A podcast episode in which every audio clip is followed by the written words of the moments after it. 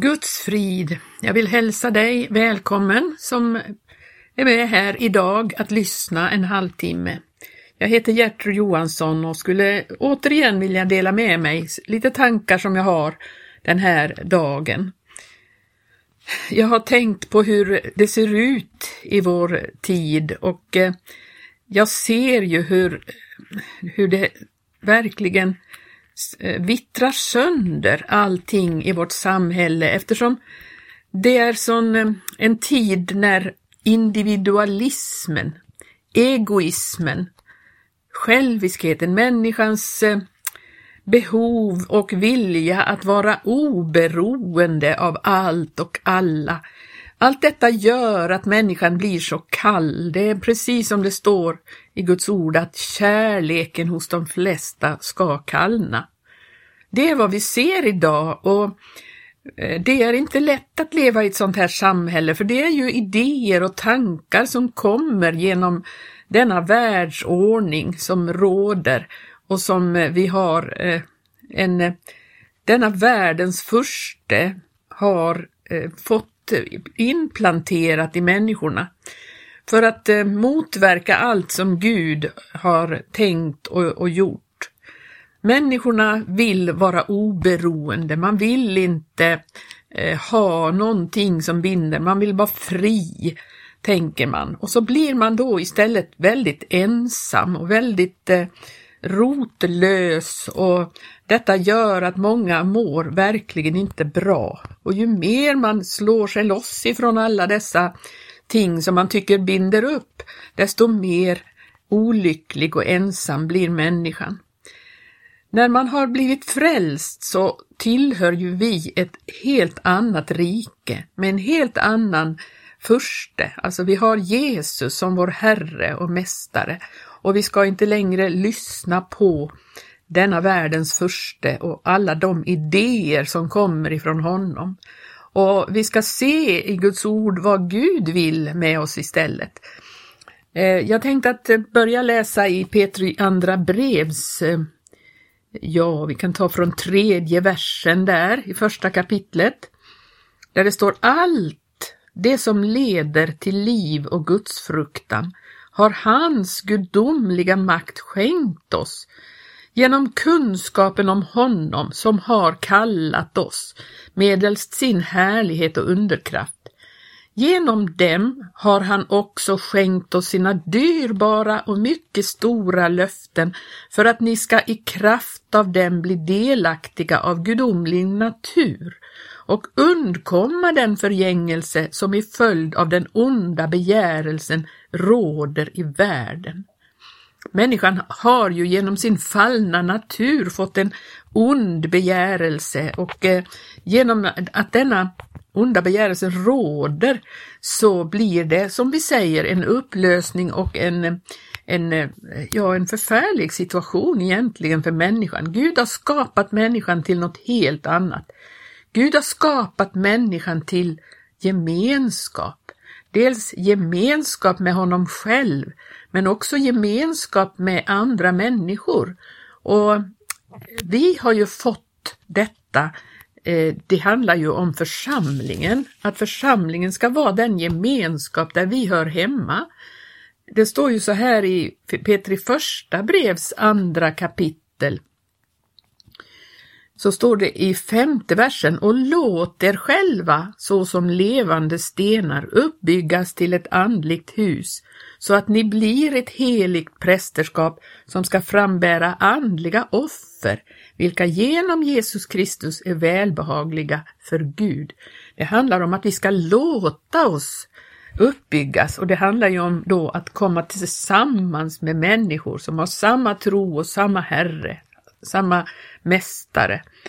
Vi har ju fått så mycket av Gud. Vi har fått alltså oerhört stora nådegåvor eh, och då talar jag inte bara om de nio andliga nådegåvorna som det står om i i första Korinthierbrevet 12, utan jag tänker på att allt vad vi har fått, det är ju nådegåvor av Gud. En stor nådegåva är ju tiden som vi har fått utmätt för våra liv.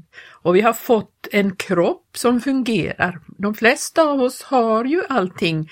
Vi har syn, hörsel, vi har eh, förmågor, vi har intelligens, vi har, eh, vi har mm, eh, eh, vad ska man säga, eh, olika gåvor. Man kan, en del är bra på olika saker, andra är bra på andra saker.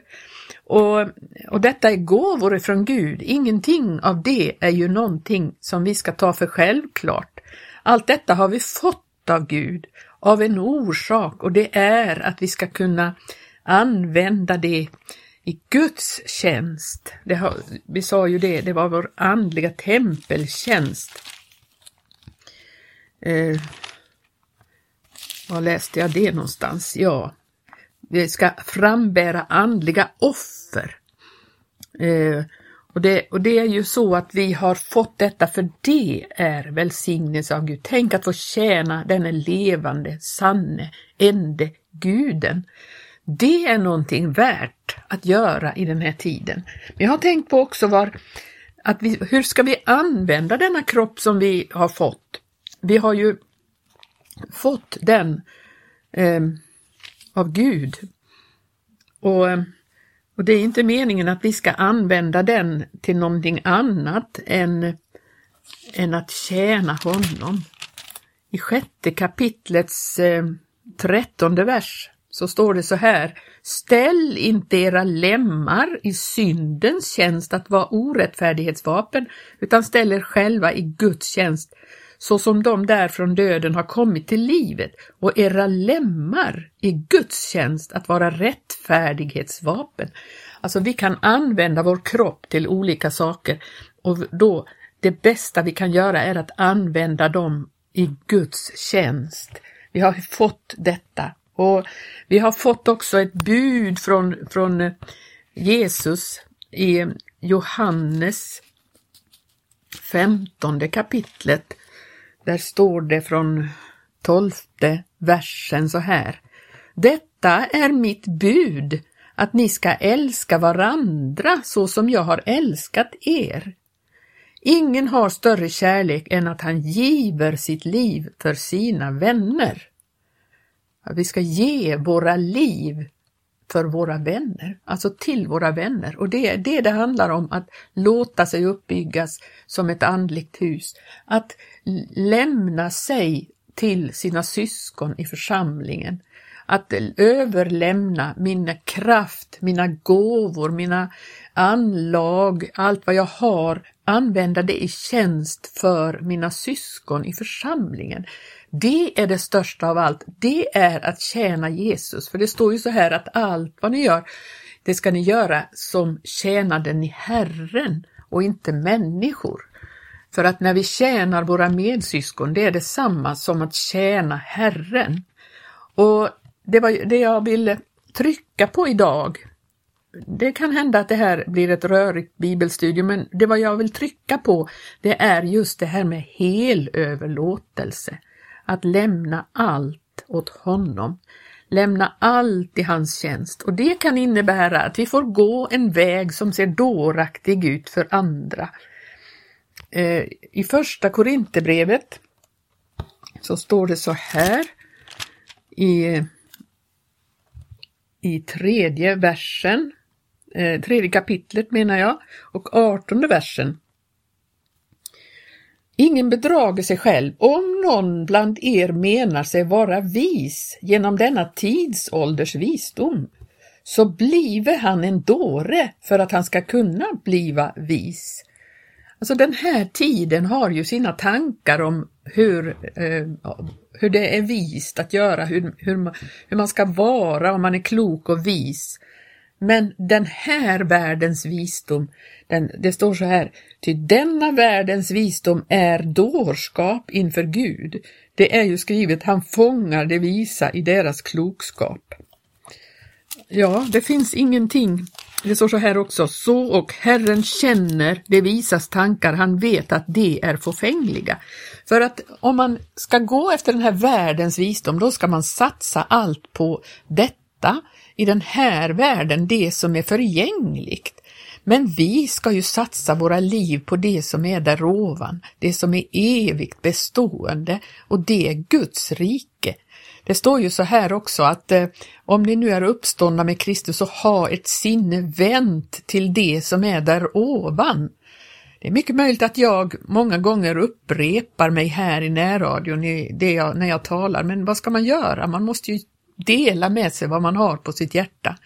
Och jag vill så gärna att ni ska fatta och förstå att det, det, här med att följa Jesus och vara överlåten, det är att leva ett helt annorlunda liv och det är ett, en, ett liv som människor inte kommer att kunna riktigt fatta och förstå. De tycker, kommer att tycka att man är lite konstig, att man gör konstiga saker och att man är, är eh, inte riktigt förståndig. Men i själva verket är det vi som är de mest förståndiga av alla om vi satsar vårt liv på det rike, det som är där ovan.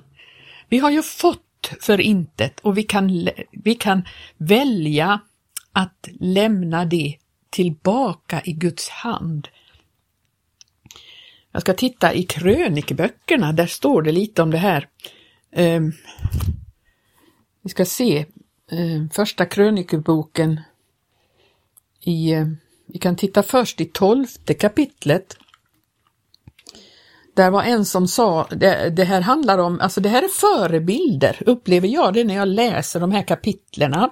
Det handlar om David och så handlar det om de hjältar som slöt sig till David. Och så säger en där i den helige Andes kraft, han säger det i tolfte kapitlets artonde vers. Men Amasai, den förnämste bland de 30, de 30 hjältarna talas det om, hade blivit beklädd med andekraft och han sa Dina är vi David. Och när vi läser David, då ska vi tänka Jesus, för David är en förebild till Jesus. Dina är vi David och med dig står vi du Isais son. Frid vare med dig, frid och frid vare med dem som bistår dig, ty din Gud har bistått dig. Och David tog emot dem och gav dem plats bland de förnämsta i sin skara. David tog emot dem. Den som kommer till Jesus och vill eh, säger till honom att jag är din, jag vill höra till dig, för med dig är Gud. Gud har ju sänt Jesus och Jesus är vår Herre och Mästare. Och i 29 kapitlet i första krönikeboken så kommer människorna där att lämna sina frivilliga gåvor. Ehm, från femte versen där eh, står det i sista, eh, sista delen av den versen, för då, då har David först eh, jag kan först läsa i tredje versen. Där står det att David säger så här. Därjämte eftersom jag har min Guds hus kärt så giver jag nu vad jag själv äger i guld och silver till min Guds hus utöver allt vad jag förut har anskaffat för det heliga huset, säger han. Jag ger vad jag själv äger, säger eh, konung David är till min Guds hus. Han ville ge det till Guds hus och då säger han så där i femte versens sista del så står det Vill då någon annan nu idag frivilligt fylla sin hand med gåvor åt Herren? Ja, och så står det från sjätte versen där, då kom frivilligt familjehövdingarna och Israels stamhövdingar, så och över och underhövitsmännen och tillika uppsyningsmännen över konungens arbeten, och de gav till arbetet på Guds hus, och så står det uppräknat vad de hade för någonting. I åttonde versen, var och en som hade ädla stenar i sin ägo gav dem till skatten i Herrens hus under Gersoniten Jehiels vård och så vidare. Och där står det så här i att David lovar Herren inför hela församlingen. I tionde versen där står det David lovade Herren inför hela församlingen. David sa, Lovad vare du, Herre, vår fader, Israels Gud, från evighet till evighet. Dig, Herre, tillhör storhet och makt och härlighet och glans och majestät, ja, allt vad i himmelen och på jorden är. Ditt, o Herre, är riket och du har upphöjt dig till ett huvud överallt. Rikedom och ära kommer från dig. Du råder över allt och i din hand är kraft och makt. Det står i din hand att göra vad som helst stort och starkt. Så tackar vi dig nu, vår Gud, och lovar ditt härliga namn. Ty vad är väl jag och vad är mitt folk att vi själva skulle förmå att ge sådana frivilliga gåvor? Nej, från dig kommer allt och ur din hand har vi givit det åt dig. Ty vi är främlingar hos dig och gäster såsom alla våra fäder, såsom en skugga är våra dagar på jorden och intet är här att lita på. Herre vår Gud, alla dessa gåvor som vi har anskaffat för att bygga dig ett hus och ditt heliga namn, från din hand har de kommit och ditt är allt sammans. Och jag vet, min Gud, att du prövar hjärtat och har behag till vad rätt är. Med rättsinnigt hjärta har jag burit fram alla dessa frivilliga gåvor och nu har jag också sett med glädje hur ditt folk som står här har burit fram åt dig sina frivilliga gåvor. Och Israels, våra fäders Gud, låt evinnerligen ditt folks hjärtans håg och tankar vara redo till sådant och vänd deras hjärtan till dig. Det här var väl en fantastisk bild på att ge sina gåvor och allt vad man äger till Herren därför att egentligen har vi ju fått det från honom. Allt vad vi har fått är nådegåvor och en del är andliga nådegåvor och det är de här som räknas upp i första Korinthierbrevet men det finns så mycket andra gåvor också som vi har fått av Herren. Ser ni inte nu den här årstiden hur oerhört vis vår Gud är och hur god han är och hur han slösar över oss den naturens rika gåvor och hur, hur han bevisar sin nåds oerhörda rikedom som det står i eh, första Korinthierbrevet att han har bevisat det genom sin, sin, hans verk, hans skapelseverk. Det visar hans oerhörda godhet, att han kan skapa om och om igen. Varje vår får vi se bevis på detta och hur vi ser hur oerhört vackert allting är och har Gud berett åt oss. Och att eh, vi då, när han har gett oss så mycket, ger det tillbaka till honom så att han får välsigna det. Och för vi ska ju inte leva för oss själva längre. Det finns ingen anledning att göra det utan vi ska inte vara rädda för att ge oss åt varandra så att vi därigenom blir beroende av varandra.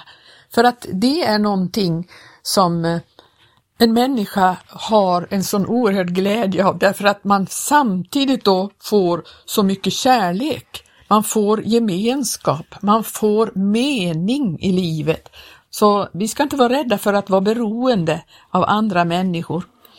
Eh, det står ju så här i Andra Korinthierbrevets femte kapitel.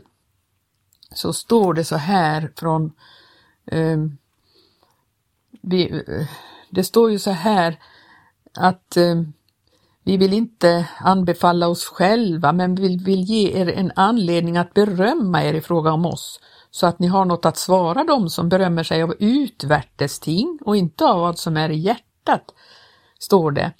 Vi försöker vinna, eh, vi försöker vinna människor, då vi alltså veta vad det är att frukta Herren, står det i elfte versen.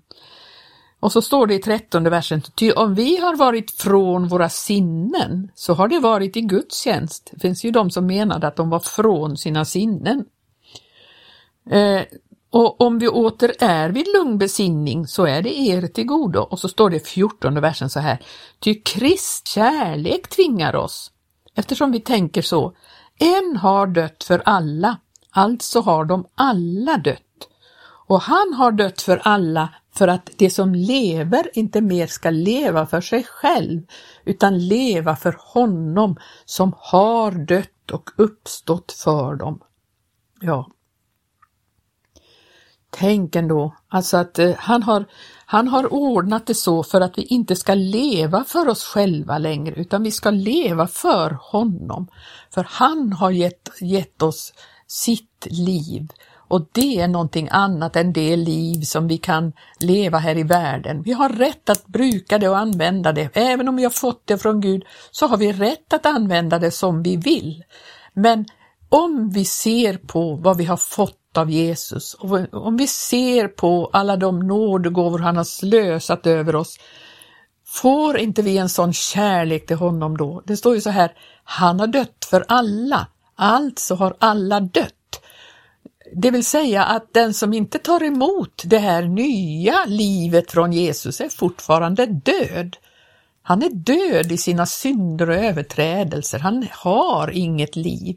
Men den som har Jesus, den som har honom, han har livet, för det står ju så. Den som har sonen, han har livet. Och den som inte har sonen, han har inte livet. Vi vill ge till honom tillbaka det vi har fått av honom och då ger det en oerhörd välsignelse och ett oerhört meningsfullt liv i den här tiden, i den här världen. Och ge ditt liv till Herren, ge dig därmed till dina syskon så att du lever för dem, att du förstår det att, att lämna det eh, genom att du lämnar det till dina syskon, då lämnar du det åt eh, åt honom. Ja, tänk ändå vilket underbart liv och vilket meningsfullt liv vi kan få leva. Och inte vara rädda för detta att vara beroende av andra människor, därför det har Gud tänkt. Och i församlingen är det, blir det en väldigt sammansluten gemenskap genom kärlekens sammanhållande band. Och genom detta så så blir det uppbyggt det som Gud har tänkt så att hans församling får vara en demonstrations eh, ja, en demonstration för världen vad det egentligen handlar om. De sa om de första kristna, se hur de älskar varann. Och jag önskar så att vi får en sån gemenskap upprättad i tiden här så att människorna kan säga det, se hur de älskar varann. Det är eh, en sån välsignelse om detta får ta gestalt. Vi är rädda för det, för vi är som alla andra individualister, men lämna allt i Guds hand och lämna det till honom. Det är inte förgäves att lämna någonting i Jesu händer. Och vad människor gör, det kan vi lämna därhän. Det är eh, upphängt på korset, alltså allt det som människor i orättfärdighet gör. Men det han får i sina händer, det välsignar han, så det räcker till för tid och evighet. Må Gud välsigne dig. Det här kanske blev rörigt, men jag hoppas att det kan ge dig inspiration till någonting i alla fall på vandringen. I Jesu namn. Amen.